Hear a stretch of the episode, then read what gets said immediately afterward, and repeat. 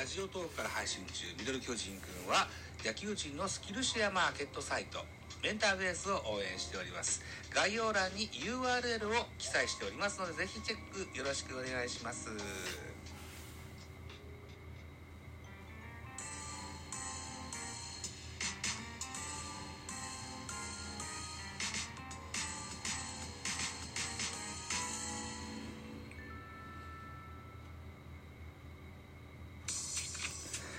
はいどうも、ザボでございます。ミドル巨人くんでございます。この番組ミドル巨人くんは巨人おじさんザボが巨人を語る番組でございます。ごがつのにじゅうしちにち土曜日じゅうよじさんじゅうにふんといったお時間、現在私のお家のテレビでは阪神対巨人がついておりますがですよ、今ちらっと見たら長野がスタメンで出てるんすか？ちょっと待ってそれ、そうなの？ちょっと確認だけさせてください。うーん。ろくばんライト長野久義、スタメンで第一打席でヒット打ってんすか？ありがとうございます。あとでちゃんと見ます。いうことでですね、えー、っと、ベイスターズ戦の振り返りをやりますよ。えー、ごがつにじゅうよっか、東京ドームで行われました、ベイスターズ対巨人の一戦の振り返り会でございます。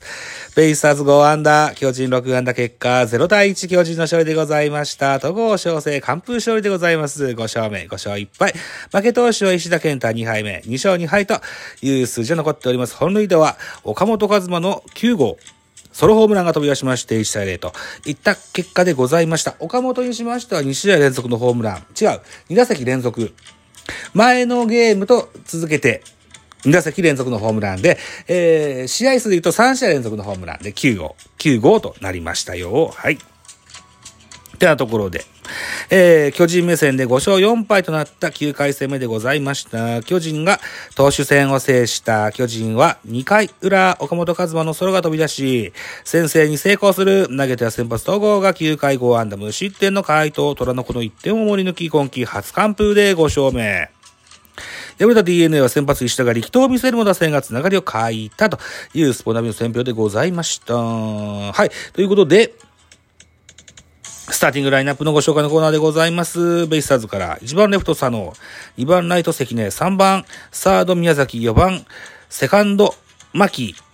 ごばんにあの男が帰ってまいりました。オースティンでございます。ごばんファーストオースティン、ろくばんセンター桑原、ななばんキャッチャー戸柱、はちばんショート京田、きゅうばんピッチャー石田というスターティングラインナップ、安打情報でございます。関根よんだすうにあんだ、戸柱さんだすういちあんだ、京田さんだすうにあんだ以上ごほんといった形になってます。巨人のスターティングラインナップご紹介、えー、この日からですね、吉川直樹がスターティングラインナップに帰ってまいりました。いちばんセカンド吉川、にばんセンター丸、さんばんショート坂本、よんばんファースト岡本、ごばんキャッチャー大城、ろくばんライト秋広、ななばんレフト魚岡、はちばんサード門脇、きゅうばんピッチャー戸郷というスターティングラインナップ、安打情報でございます。巨人はろっぽん、吉川さんだすういちあんだ、坂本隼人よんだすういちあんだ、いちとうるい、岡本和真にだすういちあんだ、いちほんだ、いちだてん、大城よんだすういちあんだ、秋広さんだすういちあんだ、門脇さんだすういちあんだと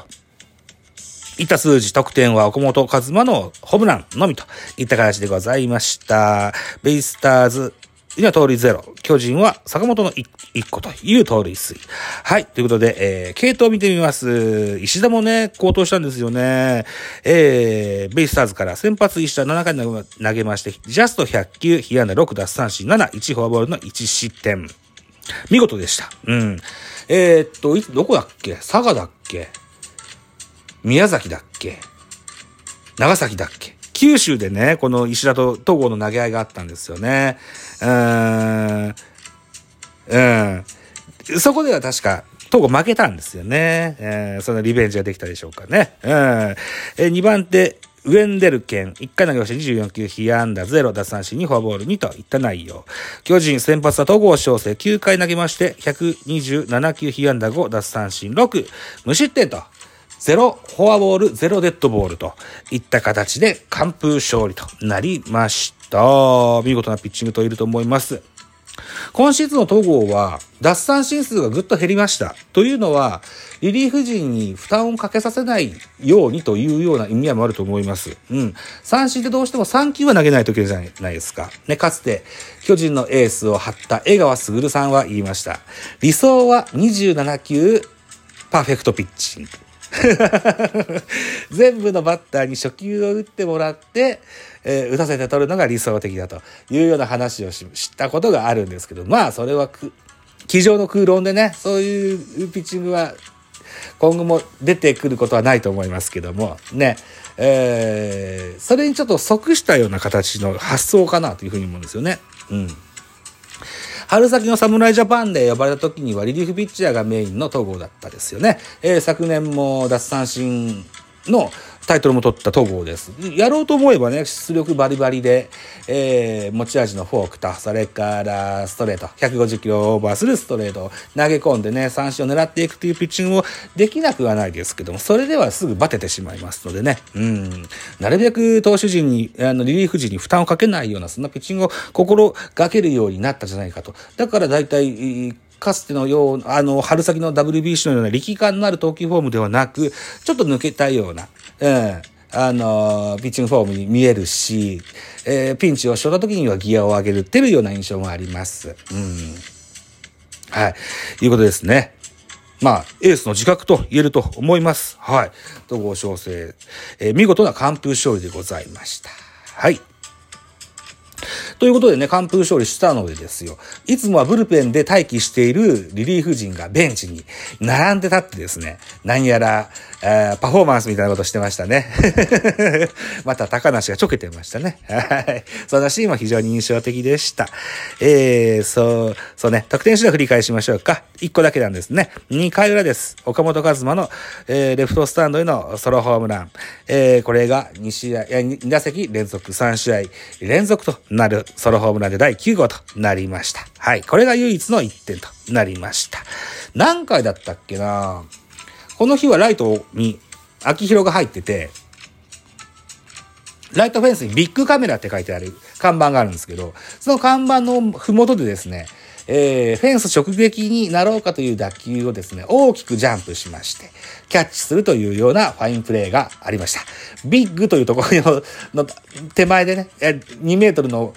男がね、えー、大きなジャンプ、さんメートルキャッチなんて言われましたね。はい、そんなシーンもありました。今思い起こせばですね、にせんじゅうろくねんのドラフトに、えー、リャオレンレイという選手を巨人が獲得したことがあります。えー、何位だったっけな、ろくいかなないかだったかと思うんですけども、これがにメートルを超えるサウスポーピッチャーだったんです。今は台湾に帰って、もともと台湾の方なんですけども、大学が日本で、で、ドラフトで取れたんですけどね、今は台湾に帰って、うん、中心兄弟だっけな、いうようなチームでプレーしてんじゃなかったかと思います。えー、リャオレンレイ、巨人に入ってから西武を経て、その、台湾球界に移籍といった形になってるんですけども、このリャオレンレイ選手を巨人が同府で指名した時には、馬場翔平以来となるにメートル超えの選手ですといった文言があったのを思い出しますが、現在はそのにメートル級の選手というのは秋広優斗が背負っております。はい、そのようなプチ情報も挟んでおきまして、ごがつにじゅうよっかの振り返り会とさせていただきたいというふうに思います。さあ、今度はごがつにじゅうごにち、えー、木曜日の振り返り会を収録していきたいというふうに思っておりますので、一つお楽しみなさってください。では、えー、コメントの募集の音源を聞きながらお別れでございます。お相手はザボでございました。あざした。こ